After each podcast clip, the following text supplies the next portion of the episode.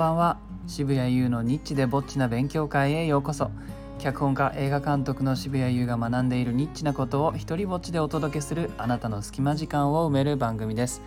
え今日はですねあの目について考える機会が重なったのでその話をしようかなと思います、まあ、脚本家とか映画監督の視点でっていうことなんですけれどもえっと取りためている漫弁をちょこっと見てまして、えー、漫画家のね、えーフィーチャーする番組なんですけどもで漫画家さんってやっぱりあの人の顔をどうしても何回も描くわけじゃないですか。コマが変わるたびにね、えー、そうするとその感情を表現する方法として、まあ、目を重要視してる人がやはり多い気がするんです。もちろんね口とかいろんな他の要素もあるんですけどもやっぱり目に時間をかけてるなっていう気がします。で今日見てたのはあのチェーザレを書いている僧侶冬美さんが出てきた回なんですけどもあの彼女が言ってたのは17歳の主人公のね目を描いててでこの目どういう目を描こうとしてるかっていうと、えー、政治家のスイッチが入った瞬間の目を描こうとしてるっていうんですよね。いやすごくこれがいいなと思ってやっぱ何かの瞬間を描こうとしてるんだ目あの目を描く時はと企みを映したいみたいなことをおっしゃってました。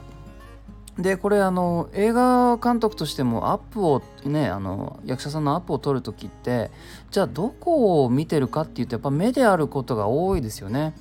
えー、でアップを撮るからにはそこに何かしらの変化が起きてほしい。えっ、ー、となんかね目の奥で何かが起きているっていうその瞬間を捉えたいからやっぱり寄るわけですよね。あの有名なところで言うと、えー、黒澤明監督の「生きる」えー、で胃がんの宣告を受けたね主人公の渡辺さんがタイトル通り生きようとあの終盤こう自分にはまだできることがあるっていうふうにね有名なシーンがあるんですけどそこに気づくシーンであの目にねキャッチライトが入るんですよね。それまであの目に光がそうキャッチライトは入らないんですけどもその寄った時に光が灯ってるんですね、えー光目の中の光で言うとあの1個前の西恵子さんの「まんべんの会」の時にもこれまた目に関してすごい素敵な言葉を、えー、教えてくれて少女漫画の目の中には歓楽街があるっていうふうに言ってたんですよ。あの光をどれだけ取り込めるかっておっしゃっててで本当にね見てるとすごく細かく目の中にあの光がたくさん入ってるようにねすごく時間をかけて描いてました。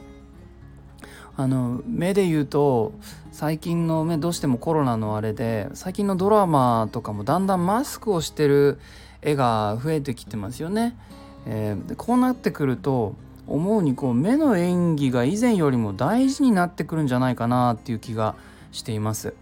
あのマスクをした状態ってこれすごくて顔の半分が隠れてしまうからだいぶ情報を隠した状態になりますよね。だからどうなんだろうと思う反面まあ別のドラマの作り方もできるのかなっていう気がしなくもないです。つまりマスクを外した時とかその瞬間その下にどんな表情があるのかっていうのはまあ隠してたものをこうね表すことができるので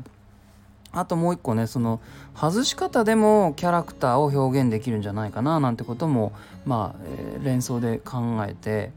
そうするとほらあの雑に外す人だとか片手で外す人両手で丁寧に外す人あの、ね、よく耳にぶら下げたりする人とかあと顎にずらす人とかって言ってなんかそういった方法でこうキャラクターを、まあ、描けるななんてことも、えー、思いました。えー、いいなと思ったらハートマークをタップしてください。えー、Twitter もやってるのでよかったらそちらもフォローしてください。えー、Twitter で聞いている人はハッシュタグ日ぼちで拡散してくれると嬉しいです。では、渋谷優でした。